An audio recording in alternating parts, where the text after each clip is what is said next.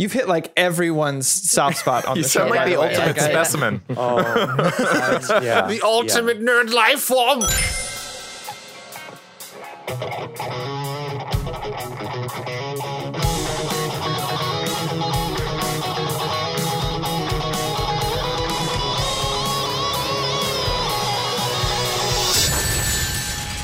Nerd on.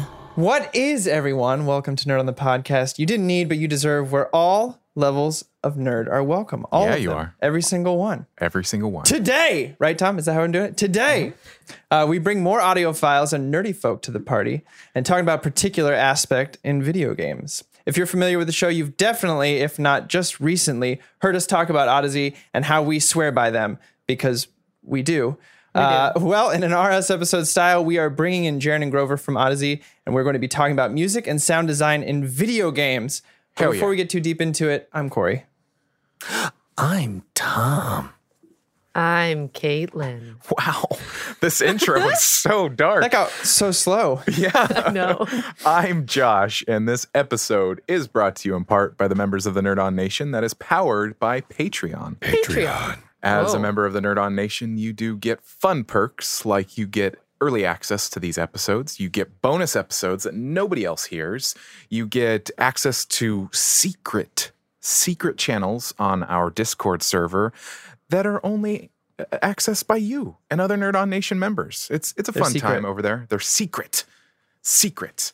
Um, and also, you get what we call the Nerd On Nudge on our other weekly show, the Nerd On Update, in which we answer your questions first. And um, we're really close to a goal over there. Once we reach 60 members of the Nerd On Nation, the Nerd On Nation gets to pick a topic of one That's of our right. episodes. Can you believe that? So, Even And they're gonna- My they're Hero gonna- season four They're going to pick La La Land. or Hot Oh, Rod. Hot Rod. Not that one, though. or Greece. Not that one, though. Um, and a huge shout out to our partners in crime, uh, Apogee and Audeze. Uh, Apogee have equipped us with their hype mic, the ultimate podcasting microphone. Refer to our live show for the reference that was. Uh, it's an amazing microphone. You can use it across the board, uh, Mac, PC, um, mobile devices. It's awesome. Check it out. Pretty we use it on all of our stuff, our episodes, our streams. Check it out. And it. this one is special. Shout out to Audeze because they are Hey. Mm-hmm. here with us today. Um, we swear by them. We have since the beginning. Uh, What's my they- saying, Josh? The saying that is official that Audeze, you guys have accepted. If your ears were mouths, they taste like butter. They're so right. good. They're wonderful. it's canonical. It's canonical. Harry Gold butter. And it would be yeah, it would be like Kerrygold's or some good. brand. Yes. Oh, my God. I used that this morning. Um, but yeah, uh, you can also use our link, uh, nerdon.tv backslash audeze, to uh, support the show and shop at the same time. And if you use the promo code nerdon10 exclamation point, you can get 10% off your order. It's valid one use and not valid on promotional items, uh, promotion, yeah, promotional things. Um, and it's valid on LCD ones, uh, Mobius, and the LCD GX. Uh, so check that out. It's all on our partners page on our website. But I think that is a wonderful segue. Segue. Thank you. Segue. I know it's segue, but we always say segue. Uh, Segue. Into It's I from know. the Crusaders. uh, we are joined by Grover and Jaron from Audeze. Uh, welcome. welcome. Thank you. Welcome. Uh, Welcome. Welcome. Hello. really, Via common, bienvenue. Welcome. uh, really excited to have you guys on the show and introduce our audience to you and you to our audience. Um, before we get too far into it, uh, some introductions. Yeah? Are in order. Yeah, I think so. Uh, Let the people know who you are. Sound effect Thank you. Uh, my name's Grover. Uh, I'm from Audeze. Uh, I'm sort of the content monkey.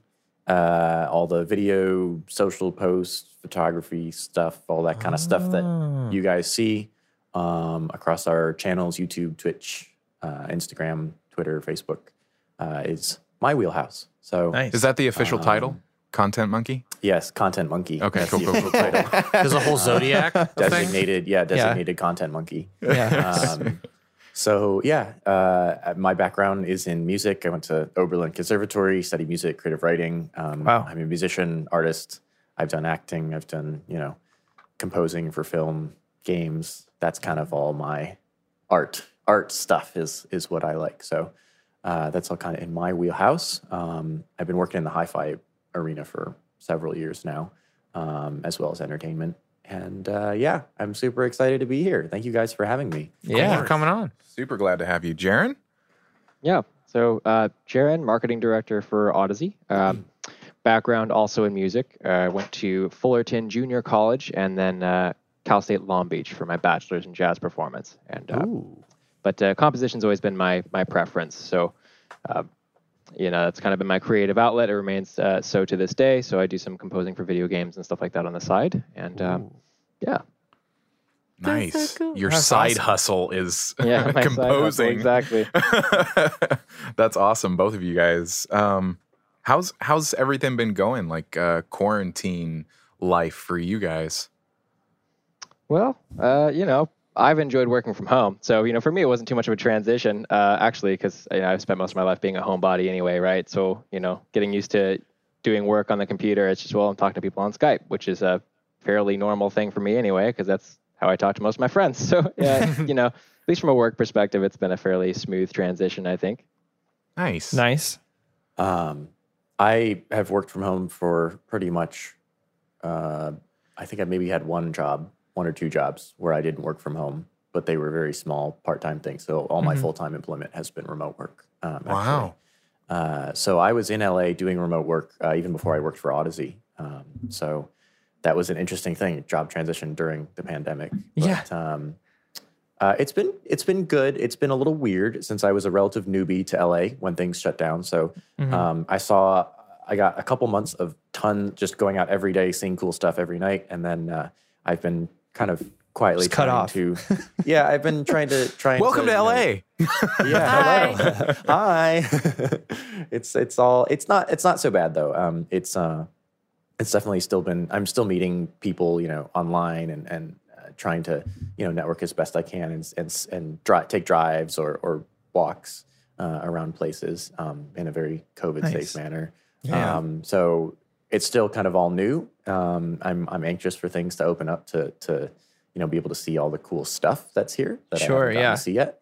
Um, but it's not so bad. I, I was definitely feeling some burnout at the end of last year. Um, I was freelance when I moved to LA, and I was just working crazy hours. Um, so slightly Yeah. less crazy hours now, um, and just doing little things to uh, kind of get back on the bandwagon and uh, return to to making art in my free time because I haven't done that for a couple months. Um, but yeah, just you know, Always good. Getting up in the morning, putting on real clothes, the basics, the basics. Some sort of Survival structure. It's- yeah, it's- some it's sort of time. structure. Yeah, it's time to return. Yeah, my bu- I was talking to a friend of mine the other day on on uh, we did this like six feet apart park uh, hangout, and all of a sudden we were just sitting there drinking coffee. And all of a sudden he goes, remember hugs?" And I was like, "Oh no!" Wow, that Oh, got no. dark really fast. Bonnie and I will Like- sometimes go. Do you remember movie theaters? Do you remember What a going out concept. Do you remember that? Yeah. It up. like, whoa, We're making it work, Satan. you guys. We're making it work. Do you remember being broody in a diner, like barely filled with people at two in the morning, eating chicken strips and thinking about life? You mean my college Oh, experience? I was gonna say, do you Yes. mean cast parties? Like, Yeah. Exactly. I was like, Yeah. I remember haircuts. That's for me. Ah, Um, Singing La Viva M as a part of that, then yeah, I remember all of it. um, but before we get into the uh, marquee topic, I kind of want to bring it back to uh, Jaron and Grover. Uh, it's very customary that our guests that we are so happy to have on our show turn the clocks back a little bit and and kind of go into what was their kind of their their baby seed that grew into this giant tree of nerddom. We all kind of had our start, whether it was a film, a movie, a video game, or even a piece of music. So, what kind of got you started in? And uh, We Jaron, I define we define nerddom here as anything you're passionate about. It doesn't Yeah. have to be a specific like what got you into comics, but whatever it is. yeah, Jaron. Man, um, well, that's a tough one. I think it was it was video games. I mean, video games was definitely the gateway uh, drug for me into nerddom for sure. The um, the first console was an NES that we had. Actually, no, that's, that's a lie. Actually, we had an Atari. So we had an Atari. Oh, nice. and my brother and I would play, and that was great. And um, then NES, and then the NES died in a flood actually because we didn't used to roll our controllers up, right? And so our washing machine broke and flooded the whole uh, first floor of the house. And you know we didn't know because my brother and I were, were fairly young, right? So we we turned the uh, the NES on after that, and it just fried the thing. So then it was Sega. Bill's Uh, got a. Sega Bill's Genesis, yeah, yeah, yeah. Uh, and then Sega CD, and then they released Sega Saturn, and I stopped being a Sega customer, I think. and, uh, Oh my god. yeah, and then that sort of transition. I think from there it was PlayStation, and PlayStation is really what did it because that's where um, the Final Fantasy, like seven, eight, nine, The those were the uh, Fantasy. yeah. Speaking of Josh's heyday heart right there. Yeah, My yeah, so people. those- yeah.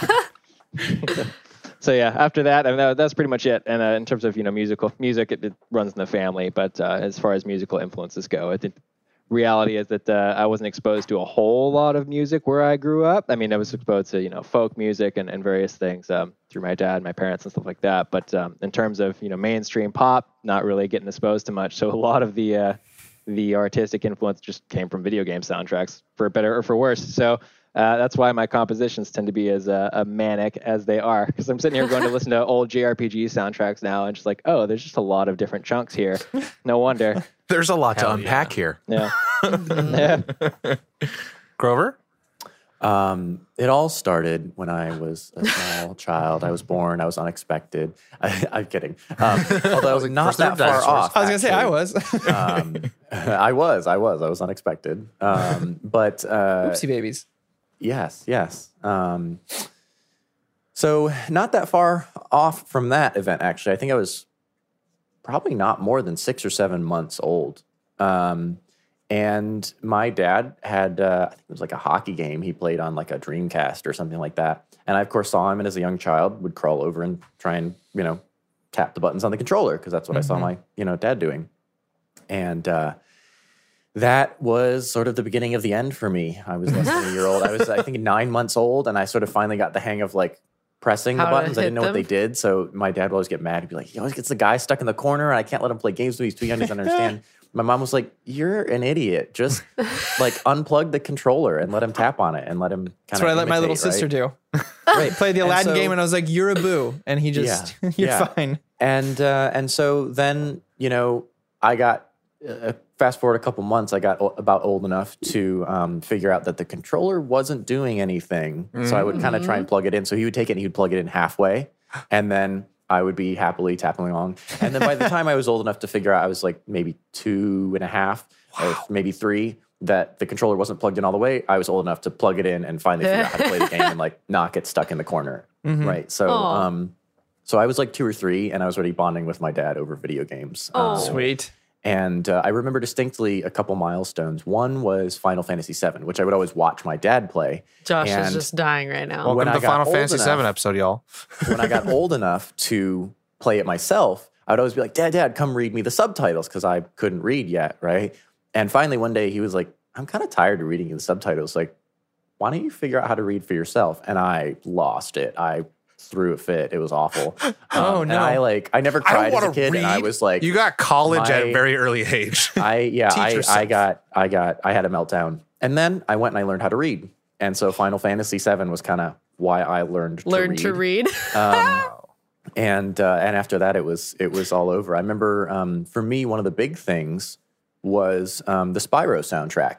I don't Oh know if you my God, remember, but so on PlayStation good. One they had that game disc that had all the extras, and part Mm-hmm. of the I can't remember what it's called, it was like Game Force or Game Sync or something like that. It was kind of an Mm-hmm. extras disk, and they had a little six minute maybe max blurb about Stewart Copeland um, from the Police and how he made the the soundtracks for the original Spyro the Dragons. And if you watch it, it's kind of funny now, but because it was I think late '90s, and he's sitting with an old like you know Windows 95 machine, if that. Yeah. And he's got like a really early version of of like Pro Tools or some MIDI composer, and he's got his little keyboard, and he's tapping in notes, and he's composing you know the soundtrack to Spyro the Dragon. Oh my God, And I talking love about this. the process and all that sort of stuff. And I didn't really realize that was a huge influence, but like I've always loved those soundtracks. Those are very kind of foundational for me. Um, and that was you know that that has always been a huge influence. And it also was something it didn't just introduce me to game soundtracks and spyro's music and, and final fantasy's music and all that sort of stuff. It also introduced me to the police right? And, and i was interested in you know my dad was like that's Stewart Copeland. I was like who's Stewart Copeland? And he goes and he puts on Synchronicity II right? I was like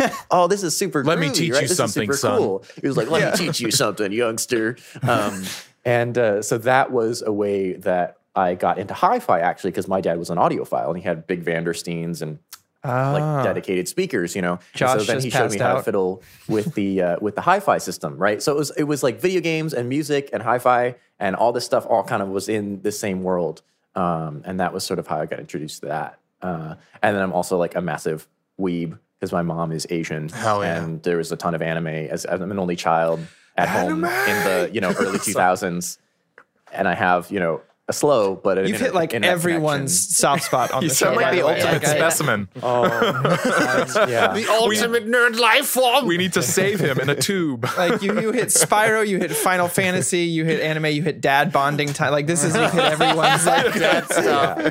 yeah. So so that's you know that's me. I'm just I'm just like a bundle of perfect like early like 2008. I remember as being like a peak. That's like the year that it was crystallized as the year that I remember. Like y- y- the first year where you realize there's more world other than just you as a kid. Some people And don't for know that still.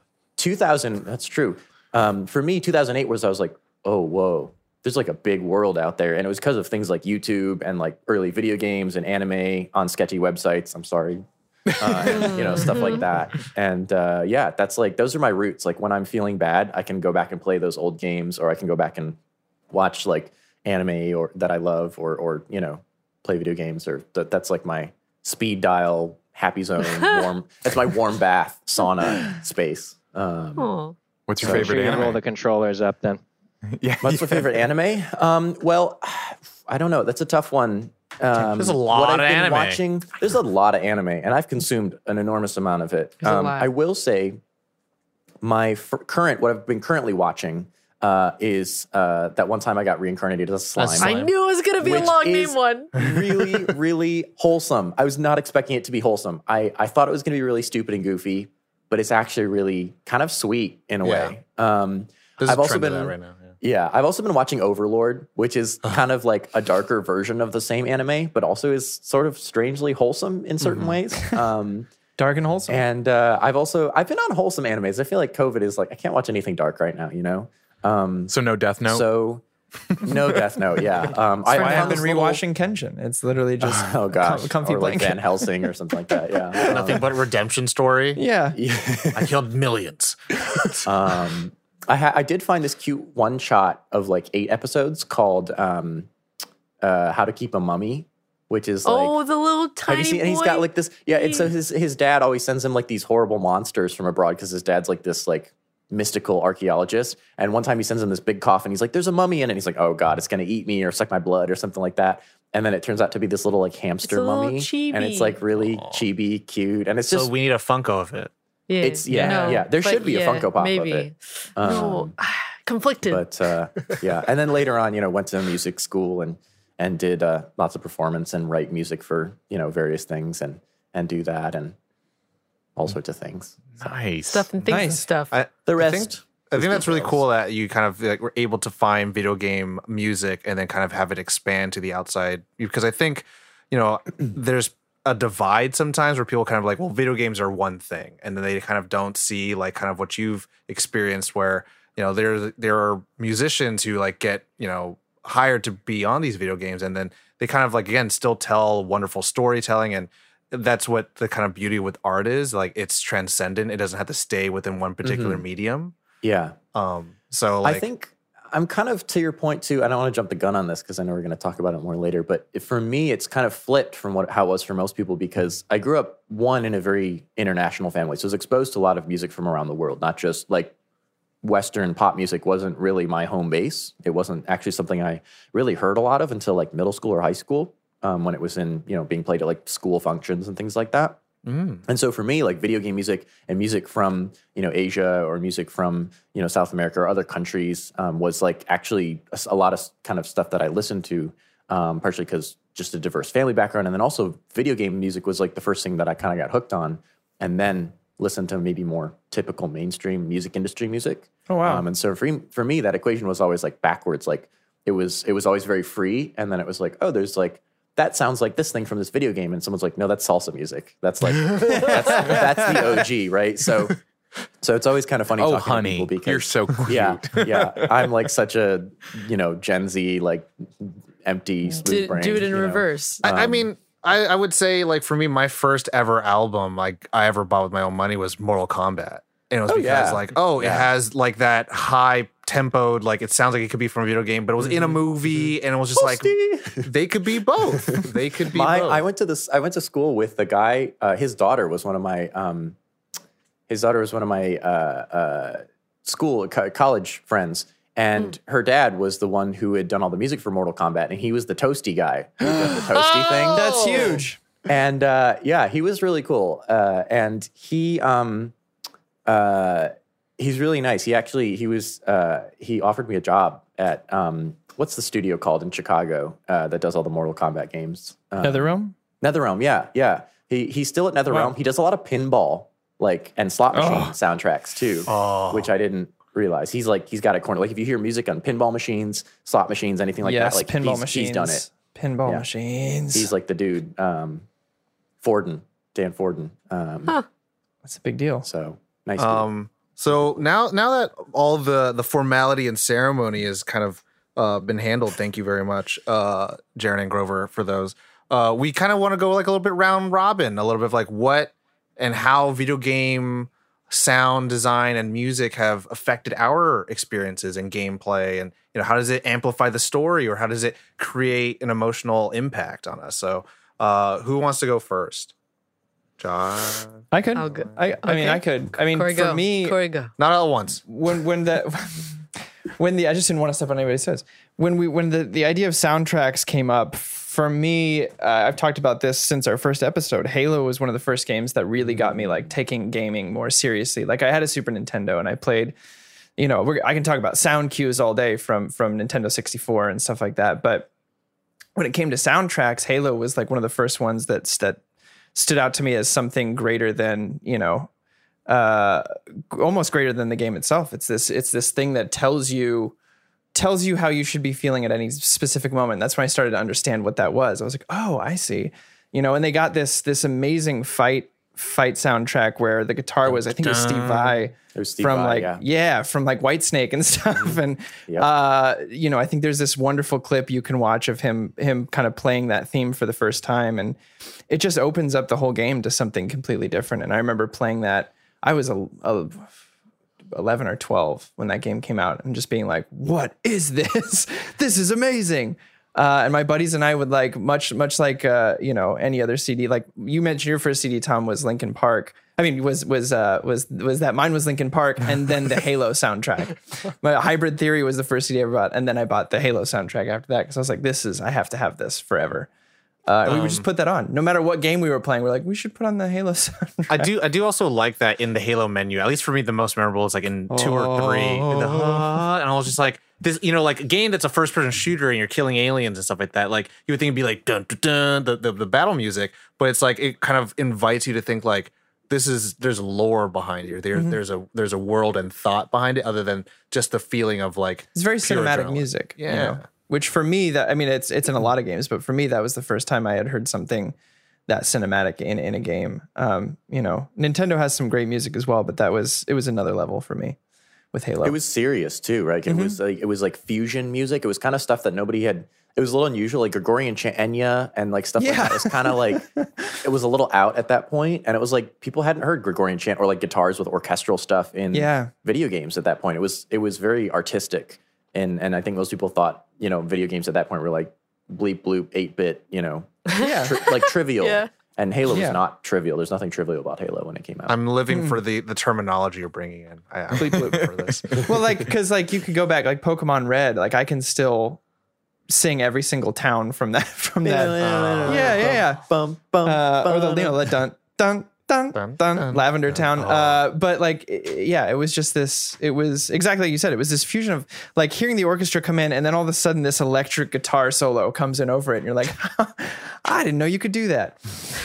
it was a mind blowing moment. I, I remember as well. Yeah. People skipped school. Like I was in elementary school and like middle school when those games came out, and people. I was like, I remember it was like, oh, Halo, you know, Halo Three came out, and I was in like sixth grade or something like that, and Yeah. it was like, My back hurts. why is Oh, I for sure skipped class school for? Halo 2 and Halo 3. Yeah, You were Okoye from uh, Black Panther, just without question.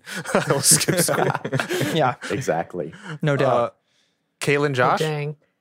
I go. Uh, okay, okay. I go. I go.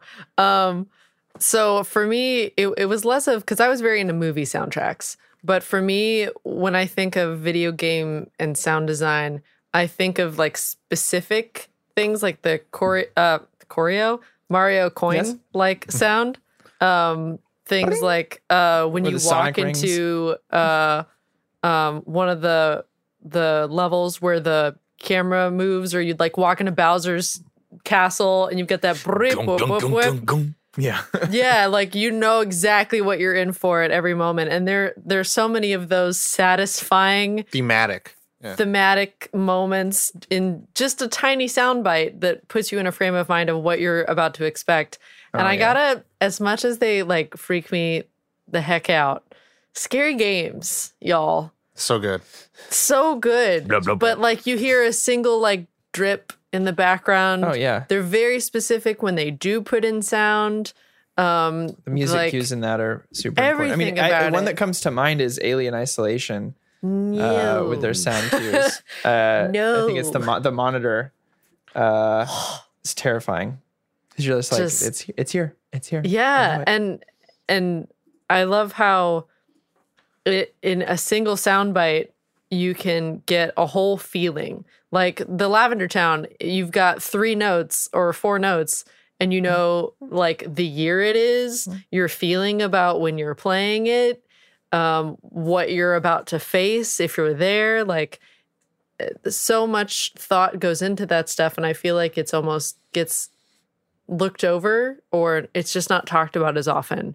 Um, but it's such a big part of the whole experience. So that's kind of my two cents is those little the mole mole on the back of the neck. Mm. It's the mole on the back of the neck. She likes to hype The focus. details. Yep. Uh, I, I want to hear from our guest, Grover or Jaron. Yeah. Jaron, do you want to take this one? Sure. Um, yeah, I, you know, it's it's hard to know where to start with it. Really, I mean, my my opinion on soundtracks is frankly that they're really just as important as any other other factor in terms of Oh, yeah. establishing a setting or you know whatever it happens to be, whether it's designed to you know cue you into some specific function in the game that you're supposed to be mindful of, or just to establish that setting and that sort of thing. And and as Caitlin was saying, for me, music always carries some sort of imprint with it, right? Like I always, you know, I'll listen to an album in a certain place in my life, and then for the rest of my life, if I ever listen to that album again, it has Yep. that same kind of feeling to it, and I can remember you know, where I was or what was going on at that time. And it's the same thing for, you know, for video game soundtracks. I think, um, you know, this is uh, one of the most unique ones. I think that still stands out for me is um, Chrono. Uh, Chrono, Chrono Trigger? Oh. Chro- so I, yeah, so I missed Chrono Trigger when it came out, so I played it much later and love it. It's a timeless game. Right, but right, the right. Chrono Cross soundtrack, um, that is just sort of solidified in my mind. So anytime, um, like I go, okay, so here's a here's a story, Oh, little anecdote. Yeah. So my wife and I, we got engaged in Mexico in Tulum. shout out to your wife. Um, yes, yes. She's also an audio engineer. She's uh, currently staining a wooden coaster at her dad's house. But Oh. um, so yeah, so um, it's funny, but uh, you know, we went to it was this like Airbnb that we stayed at down there, and so you know, private beach with you know, it's like the one area beach that had the trash cleared off of it, and you look left or right, and it's just like mountain and mountain of, of plastic bottles. But that aside, the point here is um, you know the the uh, the house itself had like that kind of white, almost sandstone looking sort of architecture and material and stuff that it used, and just the Chrono Cross soundtrack just instantly popped into my head, and it's just because you know, that whole game, that whole sort of tropical setting that that game had. Um, for whatever reason, I think just the age I was when I played it, it must have been. But now that type of setting is just interlinked with that soundtrack for me. So even in Mexico, I even I even told told my wife at the time, it's like, yeah, you know, this is what uh, it's making me think of. So, um, you know, and sure enough, when it came time to um to write some music for the you know one of my own projects and uh, in that type of setting, that was the first inspiration that I thought of. So so again, for me, I, I think um, you know, music just has such a critical role to play in storytelling, in world building, uh, whatever you know, pick a function. And I agree, you know, Caitlin. It's like, does it get talked about enough? I don't know. I mean, it, everybody has their own way of processing audio, and and and you know their own importance that they assign to it. But um, whether you're cognizant of it or not, I think it affects everybody. Mm-hmm. Yeah, definitely. I mean, it's like uh, Caitlin, what you're the concept that you're talking about that I know it from a post production standpoint is signature sounds. Signature Yes. sounds are like it's like for me. Uh, I'll go next just to because this is what I'm talking about. Yeah, yeah. One of my first, one of my main experiences with music and sound design within gaming, and it's already been mentioned. My my go to game, Final Victory Fantasy sound. VII.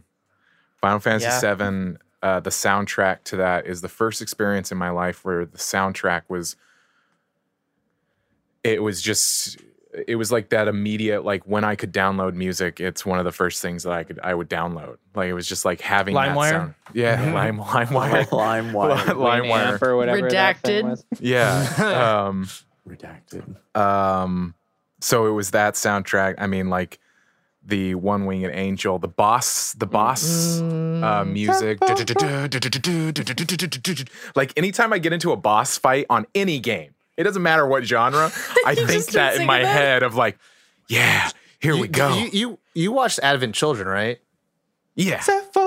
Remember their Jonathan. ring, their ringtone on their Razer phone was the the victory. Was Yeah. the victory thing? And I was like, I was like, what a Easter! I was like, wow, they Yeah. really did that. but I mean, from a sound design standpoint and like a signature stand standpoint, uh, the menu sounds, the blink, blink. Oh yeah. It's like I when I hear that, I'm like, that's Final Fantasy. That's like, Yeah. and it's I I love that Final Fantasy. They tend to. It's almost like Easter eggs throughout the series, where it's like you hear it throughout the games, where you're It's like, like, the VATS sound in Fallout. yeah, yes, Fallout um, 3, that VATS like.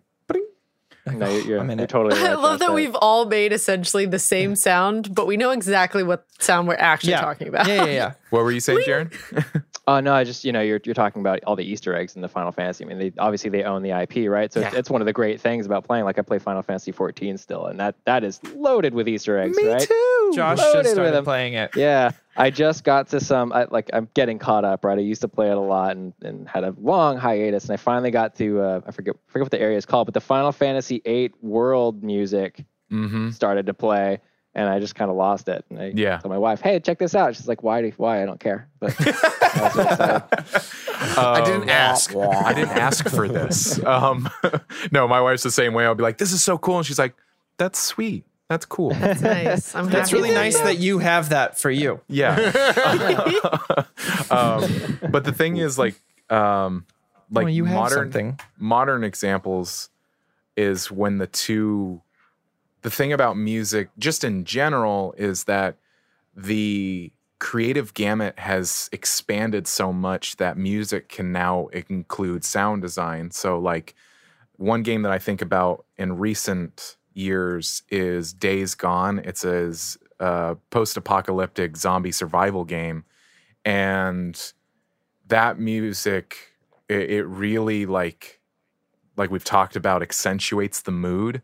Like you have you're running from a horde of zombies, and they have this really intense music, but they also have creepy sound effects that are within the soundtrack that you're like, and it's just uh, exacerbating the tenseness that you're already feeling, and um, it's just it's it's so cool the the way that I mean we talked about it like with the Lord of the Rings of like how the music establishes like you know where you're at, you know where you're supposed to what you're supposed to feel, and um, but yeah, it's uh my my very but I my crowning thing will always be Final Fantasy 7. It will always be Oh, the yeah. Yep Jonathan. that is on the greatest hits. My my shelf of life is right there.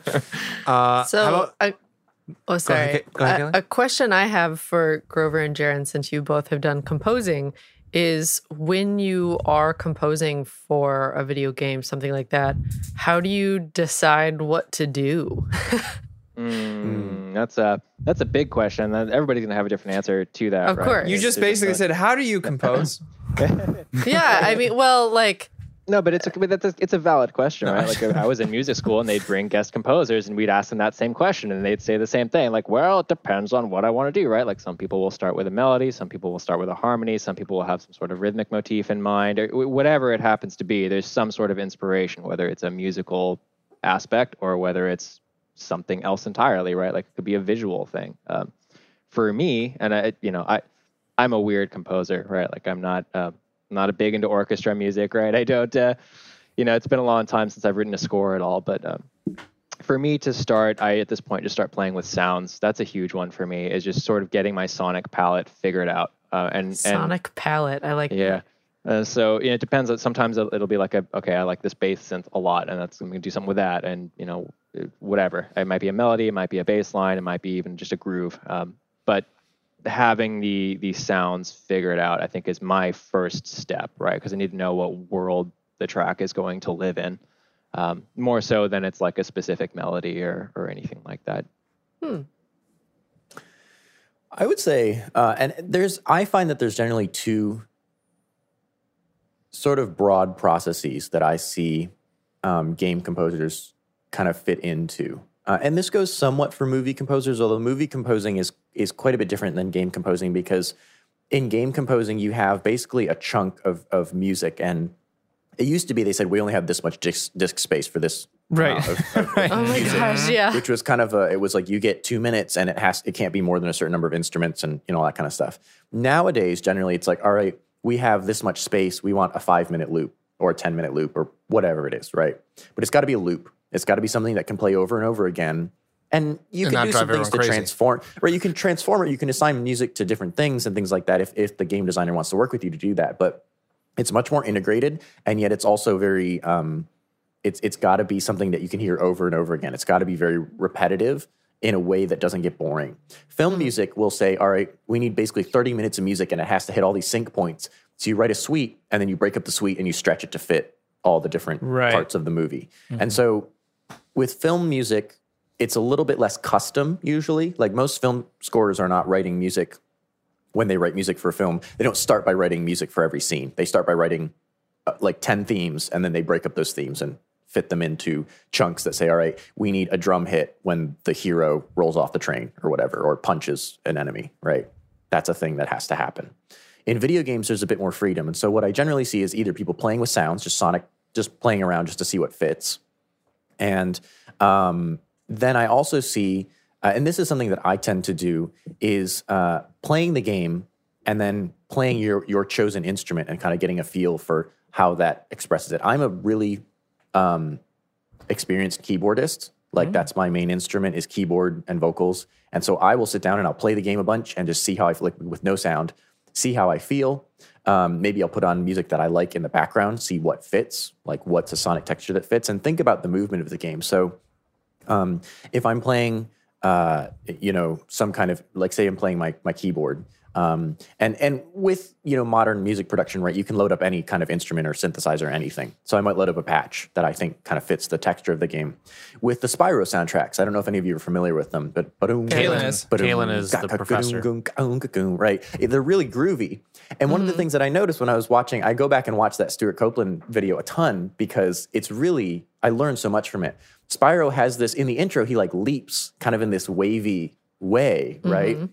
And that bass line that Stewart Copeland came up with, ba-doom, ga-doom, right? And then he's like, ga-doom, ka-kung, right? It's this groove that goes with the groove of how Spyro moves. Like it, it fits the movement of the main character. It makes you kind of feel like he's moving more dynamically than you know that 16-bit pixel monster actually looks like he is. Right? um, and so I look for that a lot in games. Like there's many different things that you can do. Like um, obviously there's leitmotifs like in like in Star Wars or, or Lord of the Rings, right? Where you have a character come on screen and they have a theme, and that theme needs to play and it needs to embody the character. That's kind of you know what that does, right? There's there's elements where like it needs to set an atmosphere, right? Like Journey, the music in Journey does an amazing job of setting mm-hmm. this really expansive, yes. or Halo, this really expansive, open atmosphere that makes you feel like you're, you know, in Halo, it's thrilling and it's engaging and it's action. In Journey, it's like relaxing and very tranquil and very like mm-hmm. open, mm-hmm. right? And it, it mirrors the openness of this big open desert space. Um, so I'm always looking for that thing, right? Is the game whatever the game's supposed to be? I'm trying to look for that X that factor. sound that exactly right, that X factor that kind of mirrors what's going on, or sometimes like uh, if you're familiar with howard shore's work on the david cronenberg movies what he did was not write music that cues to what's going on on screen but kind of tricks you. So it's like Mm-hmm. here's an eerie theme but there's nothing eerie going on on screen but then something eerie will happen later Yeah. right? And so the It'll music is is priming you in certain ways and sometimes it tricks you. It Yeah. it primes you for something that doesn't happen then you're like oh it didn't happen and then the monster jumps out yeah, they right? do and that so you get extra like like extra shock from that so I'm always looking for that. What is the artistic intent of this game? Is it an action game? Is it a fantasy game? Is it about exploration? Is it about you know excitement? Is it a horror game? What is it? And what is that musical seed that everything can grow out from? So if I find that that element that embodies right Spyro, like that groovy bass riff that mirrors how Spyro moves, once I find that, everything else fits into place. I just have to stack stuff on top of that. So from that mm. single seed, that single texture, whatever it is that's right, I just build everything out from there. Because Stewart Copeland, again, this was an inspiration for me, right? He could builds the bass line. He's like, yeah, and the bass line kind of needs like a little something here to make it groove more, right? To, to scoop a little bit more. Mm-hmm. So now he's got a little guitar thing that emphasizes the upbeats, right? Then he needs this little bell thing that kind of Oh, the is bell thing, yep. syncopated, like ding ding. I was ding, just ding, thinking ding, about ding, it. ding, ding, right? It's this weird like ping pongy bell thing that's going on, and that accentuates the bass line. It like it goes up and down more. It, it makes it you know it makes those peaks and those dips deeper and higher, right? And so all of a sudden puts more movement in it. And the game is all about movement. It's all about jumping and platforming and stuff like that, right? So I'm always looking for that seed that I can build the whole thing out. And if you layer things like that from a from a production standpoint, that's a great way to do video game music. And speaking to those old JRPG soundtracks, that's how they did it. They would start with a bass line or, or a riff, and they would put another riff, and they put another riff. And your ear can hear about three to four separate, distinct rhythms going on at the same time before it can't before it just hears it as this wall of ah. crazy noise, which can be cool because some ga- game soundtracks are cacophony and they feel it's like mm-hmm. there's this world of complexity and JRPGs have this grinding world of complexity, right? There's all this complexity going on and you want to feel like that.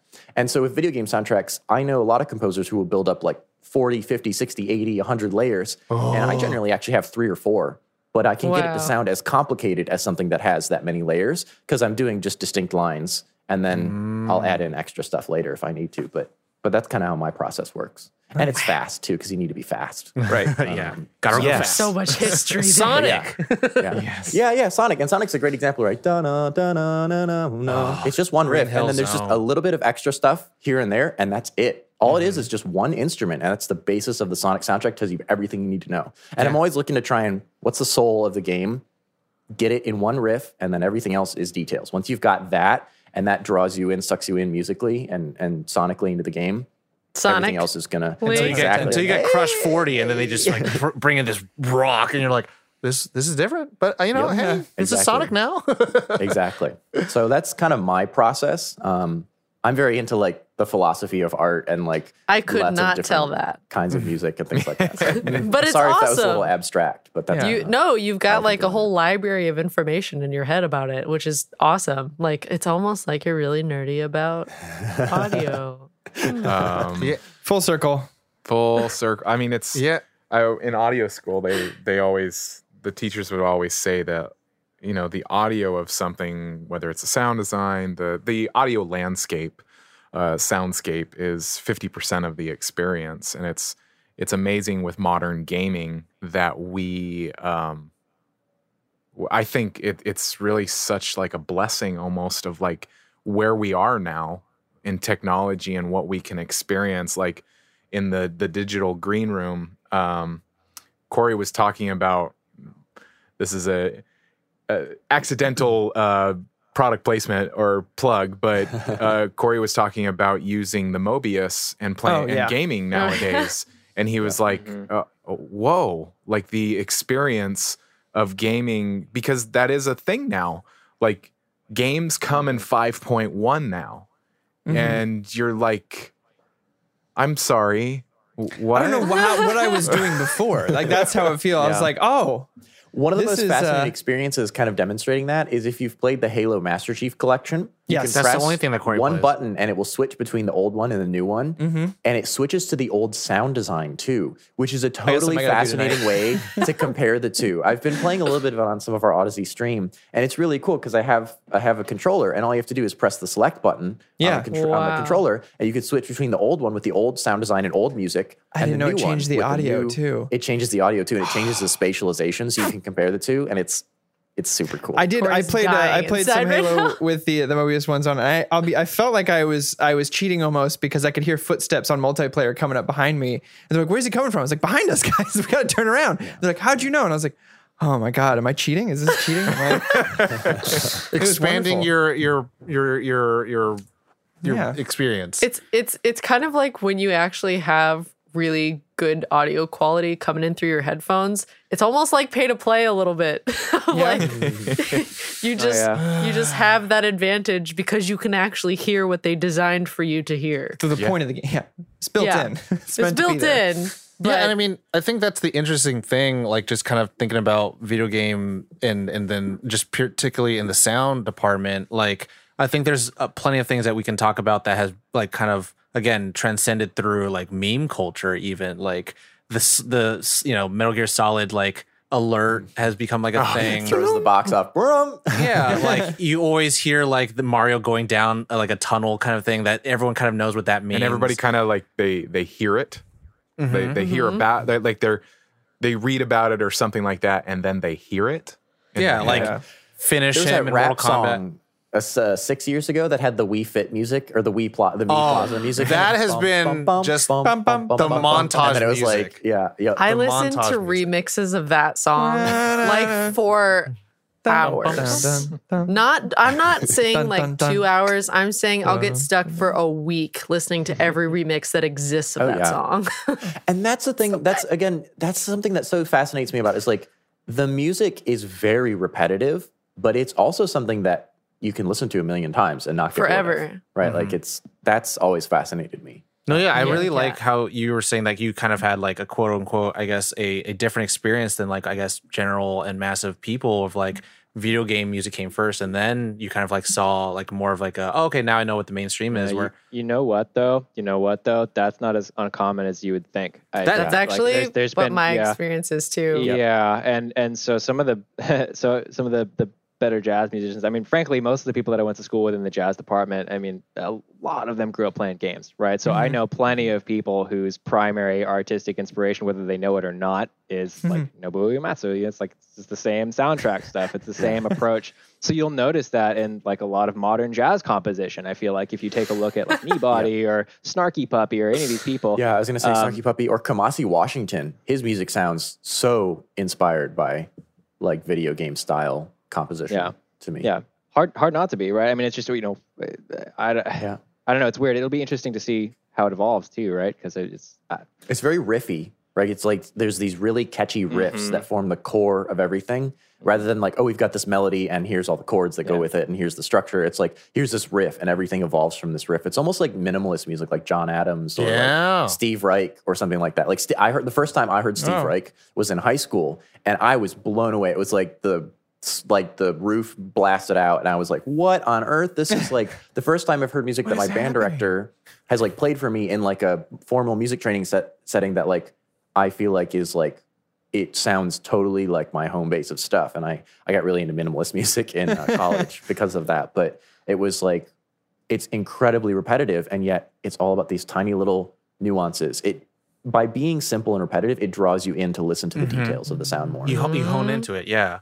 And which I think is part of why sound design works so well in video games, but that's another topic. Yeah, no, and I think you know, kind of thinking about like I I love the idea of uh in film, uh Lars von Trier does the Dogma ninety nine, I think that's Yep, called. I forget, yep. but like it's pretty much you could only use like diegetic stuff. You could you know shoot it as if it's realistic. There's no special effects X, Y, and Z. But it's like that restriction kind of breeds creativity, and I think that's just kind of like almost the like the cross to bear with like for you know the original video games where it was just like they Oh, yeah. only had a certain amount of memory. yeah like two to four voices tops that they could play with and they were limited to the sounds they could actually make on the chipsets Yeah.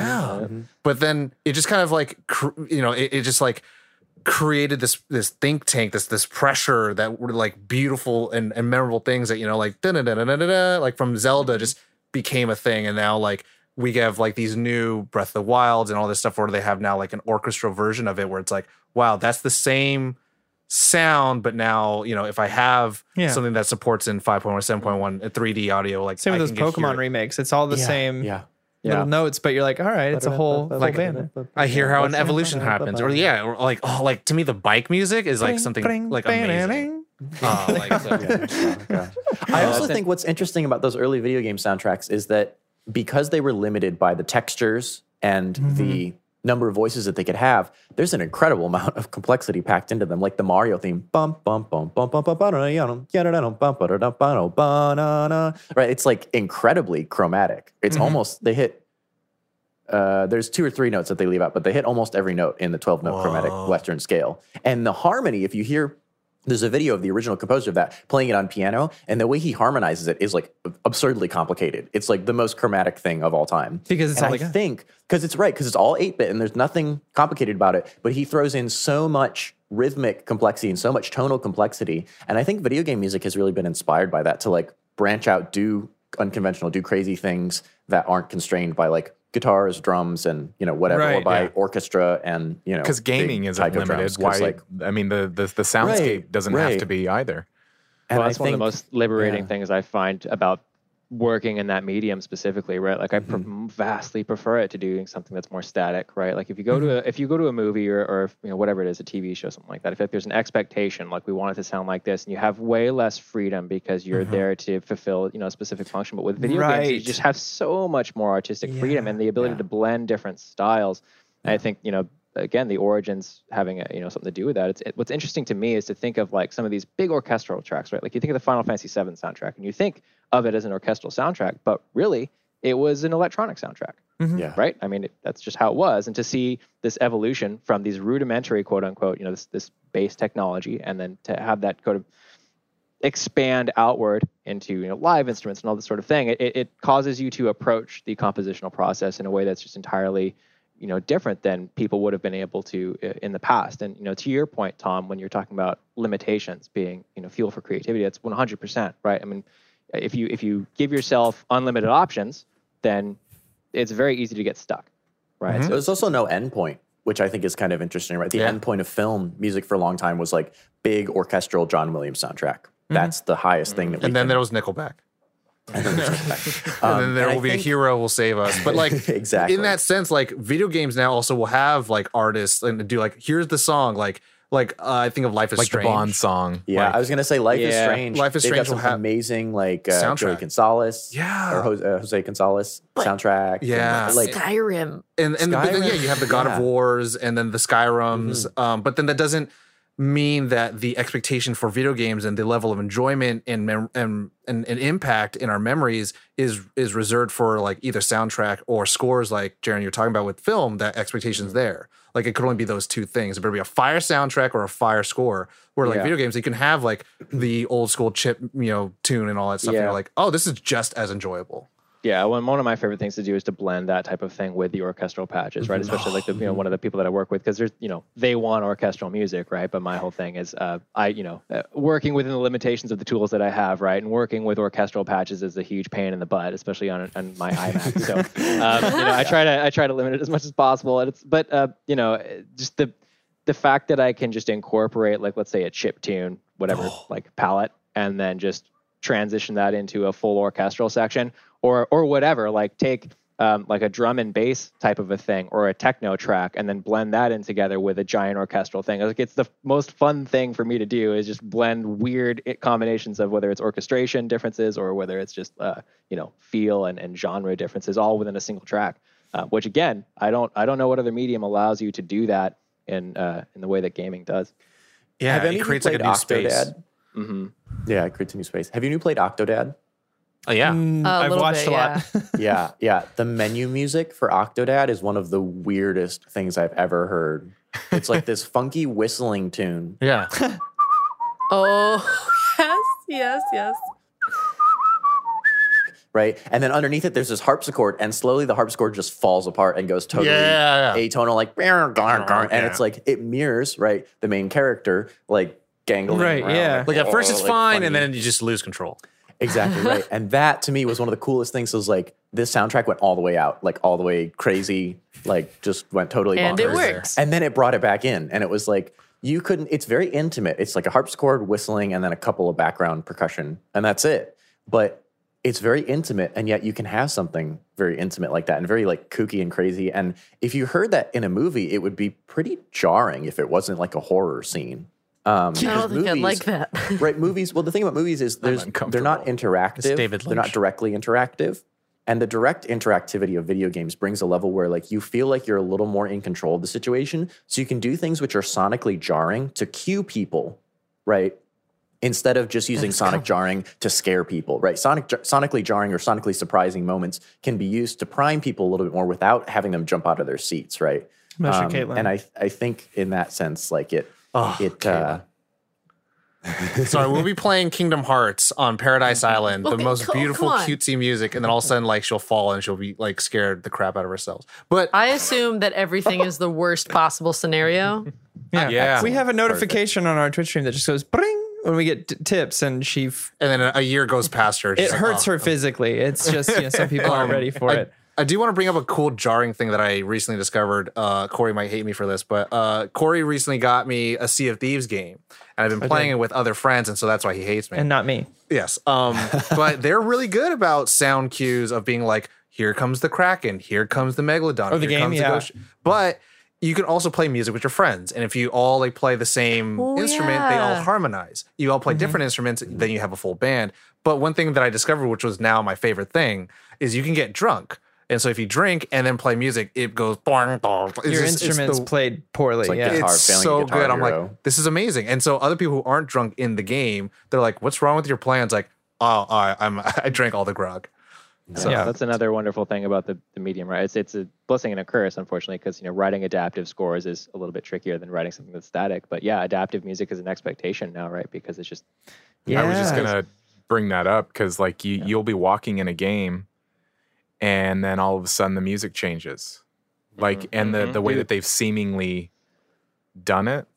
If you wanted to, I'm I'm sorry I cut you off. I'm so no, rude. you didn't cut me off. No, I was just excited that you said that. I thought of the FF7 remake. Um, there are certain towns where you'll walk through and you'll just hear it. it it's actually really really cool. The same. I forget what the name of the, the town was. It was like uh, the I don't know the place where. Uh, gosh, I don't Josh? remember the place where uh, Tifa gets kidnapped. Tifa and Oh, Don. Don, what's his name? What's that character's name? oh, Oh, Don the, uh, yeah. Don you have to go undercover. Yeah, there we go. Yeah, so that town, I'm pretty sure, and it'll be a single track. But if it you go Wall like towards, um, It's part of yes, Midgar, I isn't think it? it's Wall City. I think it's Wall. Yeah, because it's where you climb the wall. The wall's connected Yeah. to it. But, but anywho, you know, it's a single track, but it changes. Um, you know, uh, orchestration changes an ensemble type, right? So it'll be a jazz track over in this corner if you're by the club. And then you go and walk by some guy with a cowboy hat, and it's playing out of a small radio.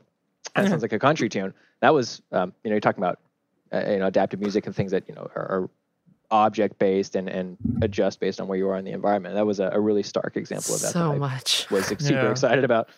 The first game I remember doing that in a really obvious way, but like really sub like subtle, but very like it was a big part of the game was um Flower.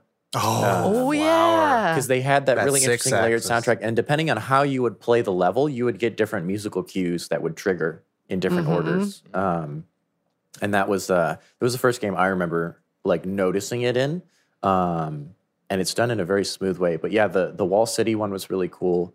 Um, It, I just looked it up. It's Oblivion and Walmart. Skyrim. Wall Wall market. There we go. it's hilarious. Wall Market. Excuse me, you're looking for Wall City? We're Wall Market. Yeah.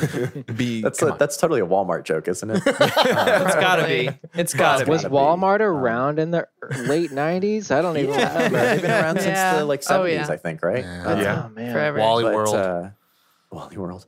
Um, but um, the uh, uh, the what was it? Oh, uh, Oblivion Oblivion, and Skyrim. Skyrim? Yeah, Oblivion and Skyrim actually did that as well. They have Yeah. adaptive soundtracks because there's a bed of um, yum. Right, like the background bells, right? And they they layer different things on top of that. And so when you get to like an inn, you'll hear the same inn music, but it's layered on top of the outdoor exploration music, and it's like gentle. It gently transitions. It's Oh, it's quite nice. cool actually. It's very subtle because it's such a sparse soundtrack. But I, I've played I've Fable put like does that a little bit, too. 2,500 hours into Oblivion, so Definitely Well, noticed. a lot of things Yeah. about yeah. I I mean, another thing to kind of talk about too is the expansiveness of some things. Like um, Jaron brought up Final Fantasy 14, and, and that's a game that I'm currently getting into. And the oh, man, just the catalog of music that can be included now. It's just like it's almost seemingly endless because, like with Final Fantasy 14, like Jaron said, there's references to old cues of like from older games that you're like, mm-hmm. okay, so you have new stuff that was made for 14, and then you have kind of remasters or remakes of the older game tunes, and it's like the expansiveness of the catalog is endless Yeah, too. It's incredible, and it's more than that. Just too, they'll they'll take like a bass line from a track from Final Fantasy VIII and incorporate that into a completely new track, right? So they'll have these little tiny Easter eggs. in, That's like, These cool. really minor ways, yeah. Hmm.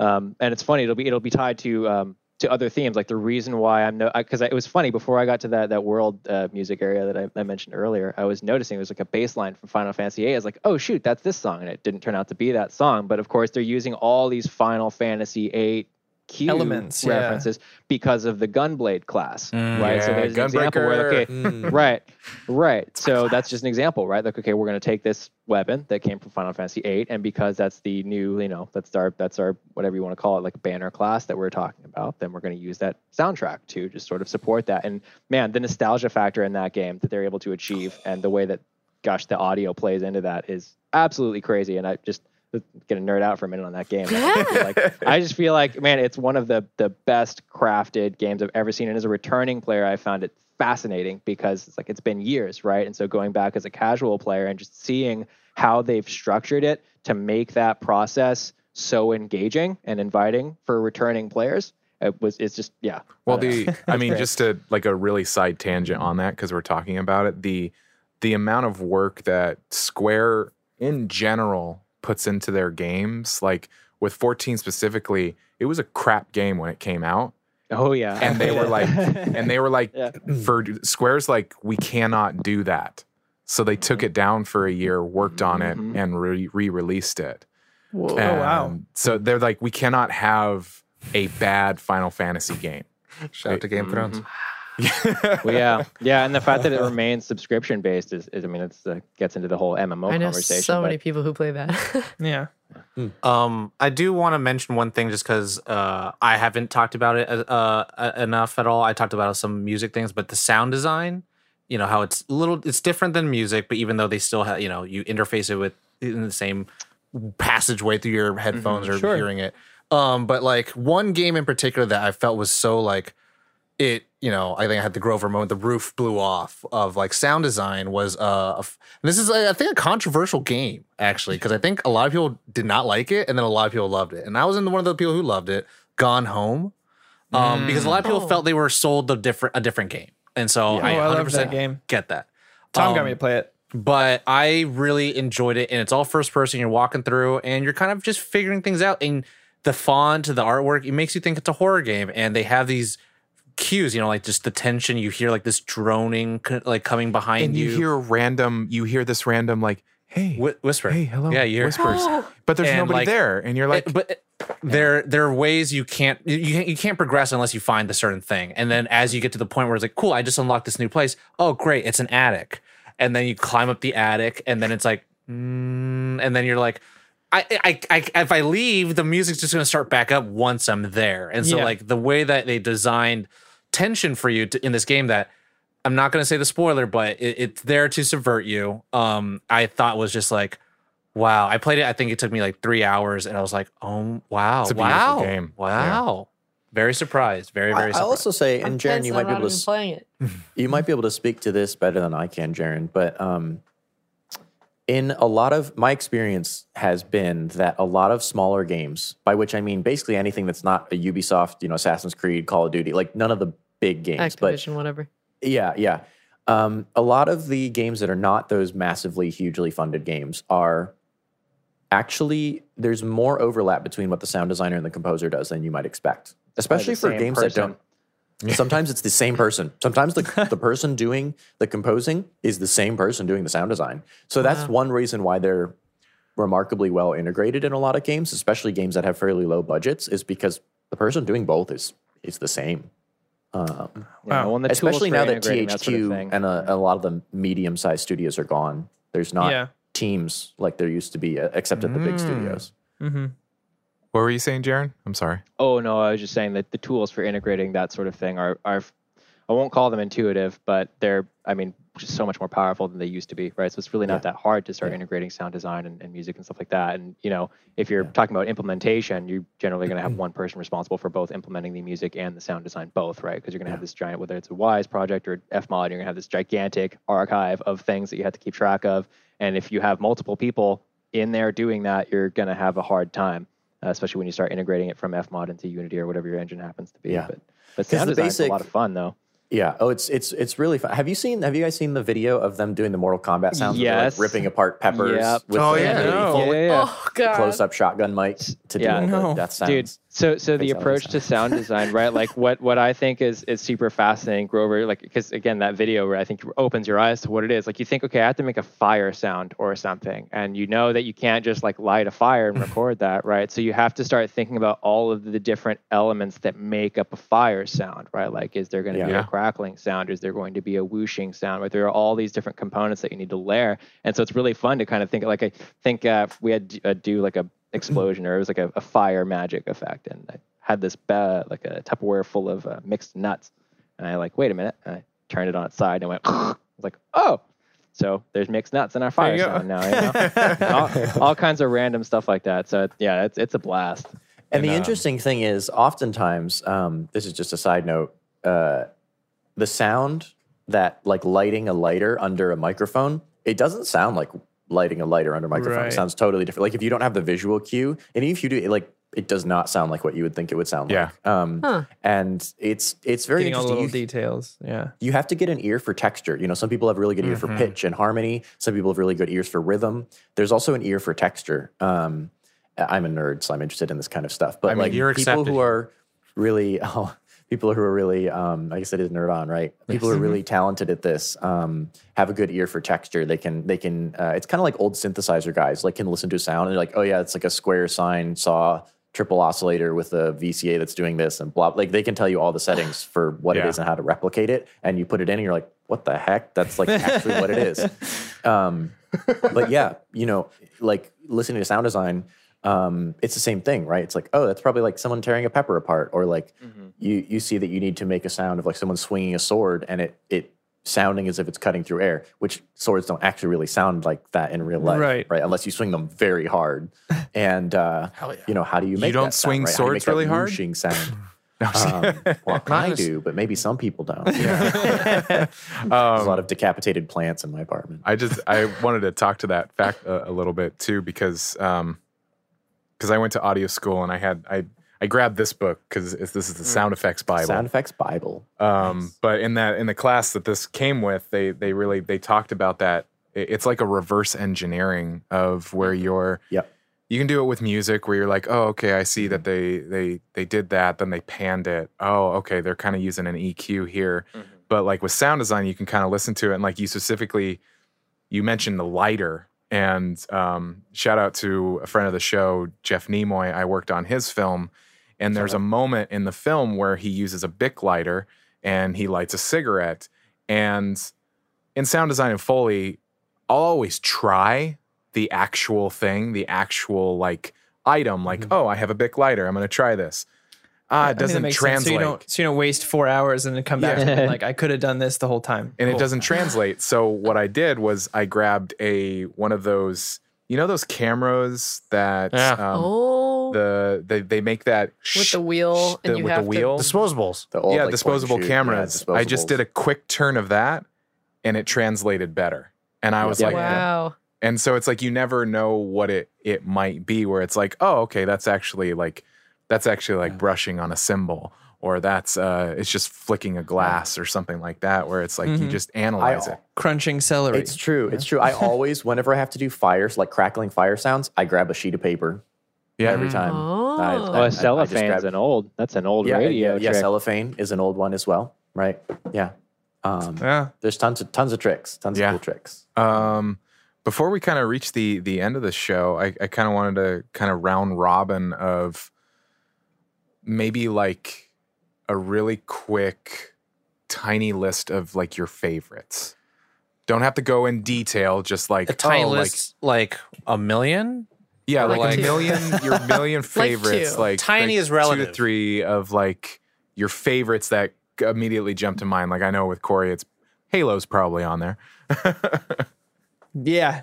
And Josh's Final Fantasy. Are we talking about just sound design or music or I what? just, I mean, just the soundscape of the game, soundtrack or whatever. Yeah, I mean Halo is for sure probably top of my list. I mean it's it's hard to you know it's hard when you found the thing that that kind of opened your world to it and it's still a relevant franchise today. Uh, and there's still you know I was playing we were playing uh, through Halo Four the other day and I'm still just like Still get they still get it with that with the music and the sound design. Like this is still you know they introduced an entire new set of weapons into Halo 4 and the design for those weapons like I could tell you which one it was with my eyes closed which is like really impressive thing to do. Um so Halo and then like I don't know any any uh, old Nintendo 64 game or I, I have a, a soft spot for or like Tom knows this I loved Gauntlet Dark Legacy like eh, the it, it, the the soundtrack to that, and the sound effects, and the, the catchphrases of all the different characters is just like burned into my psyche forever. Where it's like I'll I'll hear someone say "batter up," and I I immediately think of Dark Legacy. the gesture was just like "batter up" every time you would attack, and uh, you know it had this like really crunchy dark soundtrack, and it it, it felt like this kind of you know underdog type of game from from the get-go and it's just kind of yeah it's dark and it's gritty and it's you know you're gonna save the world and you're uh, swinging a giant axe around or casting magic spells it's it's a really wonderful experience Um, I'll go next. Um, I'd probably say Pokemon. In all honesty, like I think Pokemon was like so big for me. Like uh gym battles, you know, it's like, hey, does your mother know you're gone? Battle. It's like, oh my god. You know, like how would how why would you ask me this question? I'm playing a game. You know, i've been out kind here catching bugs you know, yeah, and the, it's just or like, the sound of like poison or your Pokemon about to die, and then the, the, they're about to. You're like, this is, this is so stressful. Um, but My um, shorts look weird. Let's battle. and it's just like you're you're adopted. Your parents still love you. Let's battle. Yeah, it's It's like, like, kinder, it's like kindergartners ask you like yeah their hat is too Um, big. lads What? What? lads they're lads in that uh, game. that and then yes, lads. um uh, actually Mario Kart 64 I think was big for me. Um you know, when you have that golden mushroom and then you're you know using Toad because you know they're the light character and just yeah, yeah, yeah. It's just like just just jamming that button. You're just like, oh my god, this is so annoying. But like, there's iconic things like getting the like the box and then shooting like uh, the blue shell. Like those are all very iconic things for me. But uh, that's that's that's mine. Pass the mic. Who Wants to take? I'll go. Uh, obviously, I've already mentioned Final Fantasy VII, but another big one is The Last of Us. The Last of Us Part One and Two. The soundtrack mm, is Chef's Kiss. Like the the composer Gustavo. Like I'm a sucker for acoustic guitar used with uh, like orchestra. I'm just like a sucker for it, and like the, it's a beautiful soundtrack that just the story is already great but you add the soundtrack to it and it's just a full experience and and days gone like i mentioned it was just like a it was another one that was it was a couple of years ago so it was it had a, a slew of different kinds of stuff from orchestra to even kind of folk um, sounding stuff and all that kind of thing stuff but it, it yeah th- those are mine kaylin Uh, so we already kind of talked about Journey and Spyro and brought up Skyrim. So one that kind of sticks out in my mind is Slime Rancher. Mm. Mm. Um, th- all of the slimes has a, have a very individual sound. Their plorts have an individual sound. Um, the yes, they're they're little poops that you collect and sell for money. They're called plorts. You're a poop merchant. Um, yeah, you're a plort merchant. Um, uh, poopsmith. Um, and then like when you go through different areas, the music changes and just all of it, and it doesn't get annoying because there was also like 20 of them in a little box making little slime sounds. And somehow I don't hate the sound of it, even if you have like the little cat slimes and they're like meow, and there's a, like 30 of them, and you still don't hate them. Somehow Okay. the sound design is so good that you don't hate them. Because you're a poop monger. Yeah. Well, You're that's- I knew a lady who had 30 cats and she liked all of them too. that makes sense. You're a caca connoisseur. Sorry. Wow, this is gonna go down a dark road real quick. Sorry. Next. what about you, Jared? Uh, Jared? yeah. Yeah, I, I mean, short and sweet. I think I'd have to go with composer. It's a little hard for me to like, you know, pick the specific game because there's so many. But um, Yoko Please. Kanno's by far, by far, Ooh. uh, has been one of my primary inspirations, my pretty much my whole life, because she does everything and she does everything perfectly. It's Yeah. pretty in- insane. Like, doesn't really matter what genre it is.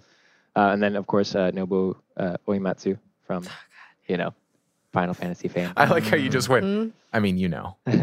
yeah, No. it doesn't You know. require a lot of explanation. And then uh, I think Yasunori Mitsuda as well, the Chrono Cross guy, um, Mm. you know, Gary's all that stuff. I mean, it, you know, it's it's weird to me that all of my primary musical influences, if I really think about it, are, are these Japanese composers. But like, what can I say? That was the that was what I was watching, and that's the content Yeah. that I was consuming. Right, like the Cowboy Bebop soundtrack. My God, like that was that was the soundtrack for like every jazz kid in high school or middle school. Like, oh, let's play Tank. Tell Okay. me, tell me, since you talk about uh, uh, uh, Cowboy Bebop, any Samurai Champloo?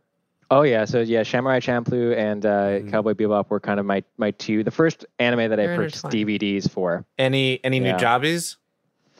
Oh yeah, yeah, yeah. Oh, Nujabes. Oh yeah, yeah. We yeah. we love Nujabes. Actually, my my wife is the one who introduced me to him. I was No, yeah, man, and the and the lo-fi thing, lo-fi thing is Yeah. is incredible. I Aruarian Dance is my favorite song of all time. Mm. Mm. It's Tom and I Lovesick used to work in a Lovesick ware- part three. warehouse together, and that's all we would have on our on this on through playing through the warehouse and Nujabes the whole whole day, pretty much. Either that or like lo-fi remixes You're of. Studio Ghibli films. you're welcome. Yep. Yep. What about you, Grover? Grover? Mm. I thought of so many while I was sitting here, being like, which ones should I talk about? Uh, Yeah. I think for me, uh, Flower was a big soundtrack because it was just, it's minimalist music and the way it was done and the way it was integrated, right? It was like just really got me. yeah. And I'm like a, I'm a pianist and I just love the, the uh, third level, I think, where it's just, it's just very, uh, yeah, that was just a soundtrack that really resonated with me. And it I makes you think, um, focus on it too. It does. It does. It's very like it suits the it suits what's going on in the level. It's very the final level where you're pur- purifying the city. Very um Purifying the city into- sounds like a really bad thing to do. but you're a you're a wind. It's you're okay. flower. You can't- yeah, you're like a flower Don't dragon. don't spoil it. You're, Um, you're, you're Anyways, uh, I, I went there to too, say- Jared. Everybody For here is me- allergic to pollen. Amazing. Um, for me, two, two, two actually stand out. All the ones, I mean, Spyro and all that other stuff we've talked about, Oblivion, all that. Um, I put 2,600 hours into Oblivion, so that music is Oh my. So you liked in my it. in my brain. Yeah, I actually wrote some of the Elder Scrolls wiki articles about like Whoa. bugs and stuff like that. I didn't know this about awesome. you. Yeah, I was in there. We're all on learning some today. Oblivion. Um, Um, actually, but uh, two that really come to me are um, the Sly Cooper series, Uh-huh. um, because sound was such a big part of setting the mood, and you would gain new skills, and it would give you mission. sound cues when you were fighting bosses that told you that you had to use certain skills to to defeat them, and you know Oh. to solve puzzles and things like that. Uh, and the atmosphere. It wasn't a soundtrack where I necessarily remember specific things about it, but it was a soundtrack where I remember the impact of like being in the environment so much. And I, I really love that from like a like a soundtrack being invisible, but really, really enhancing what was going on. That was cool to me. Um, because before that, I had played a lot of games that had really catchy, memorable soundtracks. But that game, I was like, I don't remember the soundtrack, but I remember the soundtrack being awesome. Um, and that's Right. really that took my musical understanding of that to like a different level when I was a kid. I was like, oh, that's like audio can be invisible as well. Oh. Um, and then another one was uh, Sonic Adventure Battle 2. Yes, cross Yes. 40. Live and learn. yeah, yeah. The Escape from the City, of course. Yeah. Which is, uh, you know, Rolling iconic. around it. Yeah. mm. Yeah, it's yeah. Um, and then uh, the Chao Garden music and Oh, like Chao. you know, it just- Throwing those guys against the music from wall all the time. Those environments was so um was so cool, so memorable. I love Green 2. Hill Zone. It's one of my favorites. Green Hill Zone is so good. I can listen to remixes of it all the time. Have you heard? Um, I, I don't know if it, if this might be like it's kind of old by the time I'm mentioning it. The Daystorm rap of it. oh, uh, yes. Yeah, I was like, re- when I heard, it, I was like, oh, oh, this is I, I like that was this. such a cool Wild West, like that. Two, again, 2008 to 2010, or it was like 2006 to 2012, 2014 was like such a mm-hmm. Wild West of the internet and Yeah. culture and game culture before and- and copyright was indie stuff. hella hard.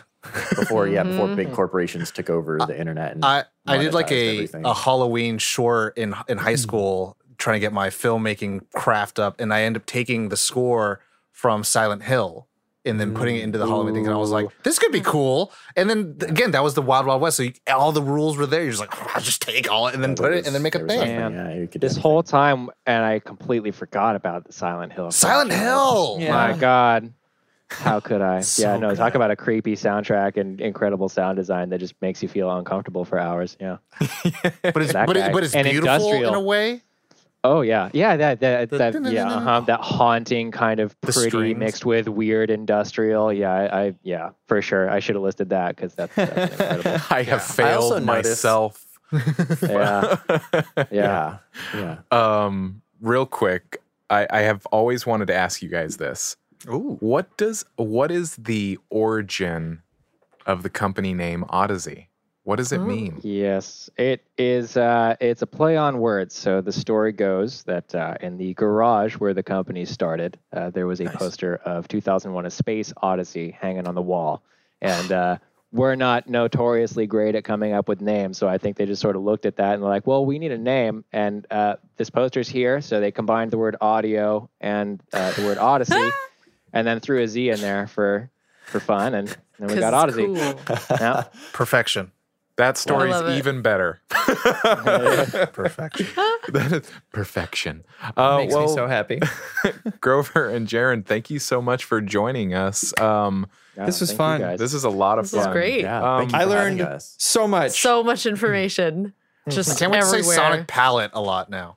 there you Yeah, go. me too. You're welcome. Use the word Thanks for textual granularity. Yeah. I feel like you that just send Eric me these. These are like hot words, and, I, and I, I'm here for it.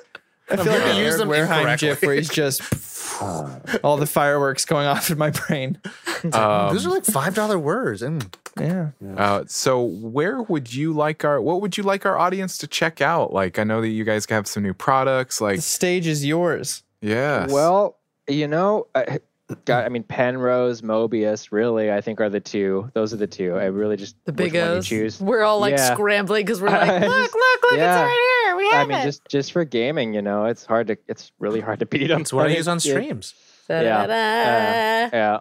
Um, but yeah, I mean, just really, I mean, our entire catalog is full of, of wonderful, wonderful products. But uh, I think the most accessible ones and relevant to uh, to gaming and, and all that sort of thing would be those two for sure. And if you ever want to hear surround sound in a headphone, um, Oh of course, the. LCD one, which all these guys are wearing as well, it's another huge one. Also super accessible, folds up, fits in that little Mhm. thing. So that's fantastic. Um, yeah, I mix all of our, our the video versions. I, I I edit everything with these. Yeah, that's awesome. That's awesome to hear. Yeah, I, I- that, that's a big one too. I think I wish more people would would believe and know that the LCD ones are, are fantastic for that Oh purpose because they really, really are, especially at that price point. It's like, what? yeah. There's nothing else that you I can use think of. these for I use these for uh, working on Netflix projects too. Wow. Mm-hmm. yeah, we actually have Pixel Logic does a lot of QCing for surround mixes for Netflix on uh, Mhm. I Mobius have- Mobius, yeah. headphones. I have mixed trailers, 5.1 trailers on the Mobius. Uh, awesome. Yeah. it's- yeah. It's pretty Honestly, as an all-around headphone, I have to say, as someone who's an audio professional, audiophile, gamer, does also work, have to work on 5.1. Like, I have a great studio setup, but I don't have space uh, or Mhm. money for a surround setup in my studio. So the Mobius is a godsend because I can work on surround uh, and ambisonic stuff and know that I'm, you know, Yeah. hearing That it's what I'm supposed to be hearing. Right? Yeah. Yeah. Uh, and uh, you know, low distortion and good frequency response. And um, you guys also, I mean, like you mentioned earlier, you stream on Twitch.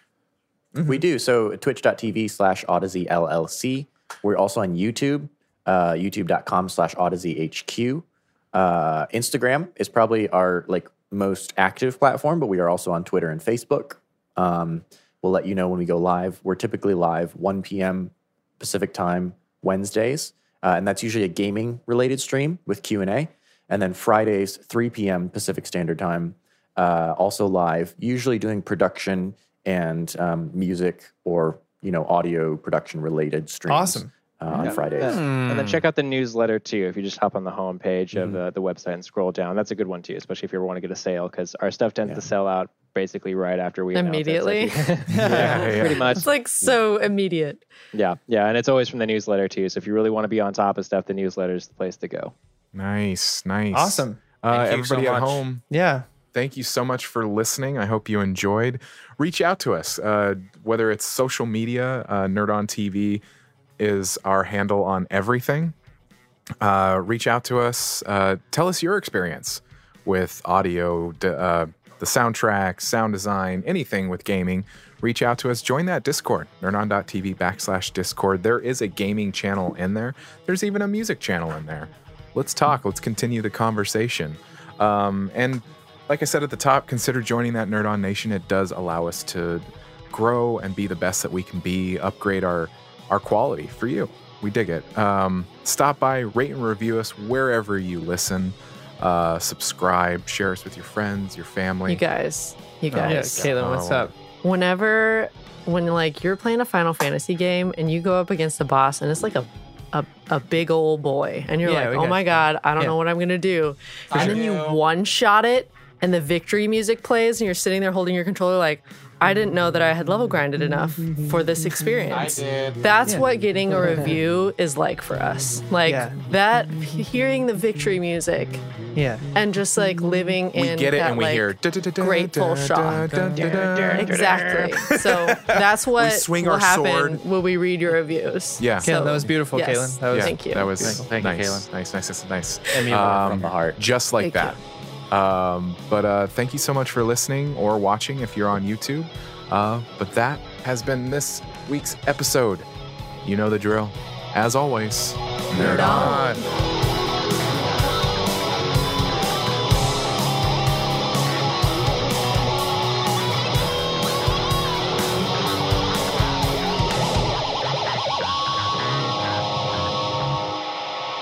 Ending broadcast.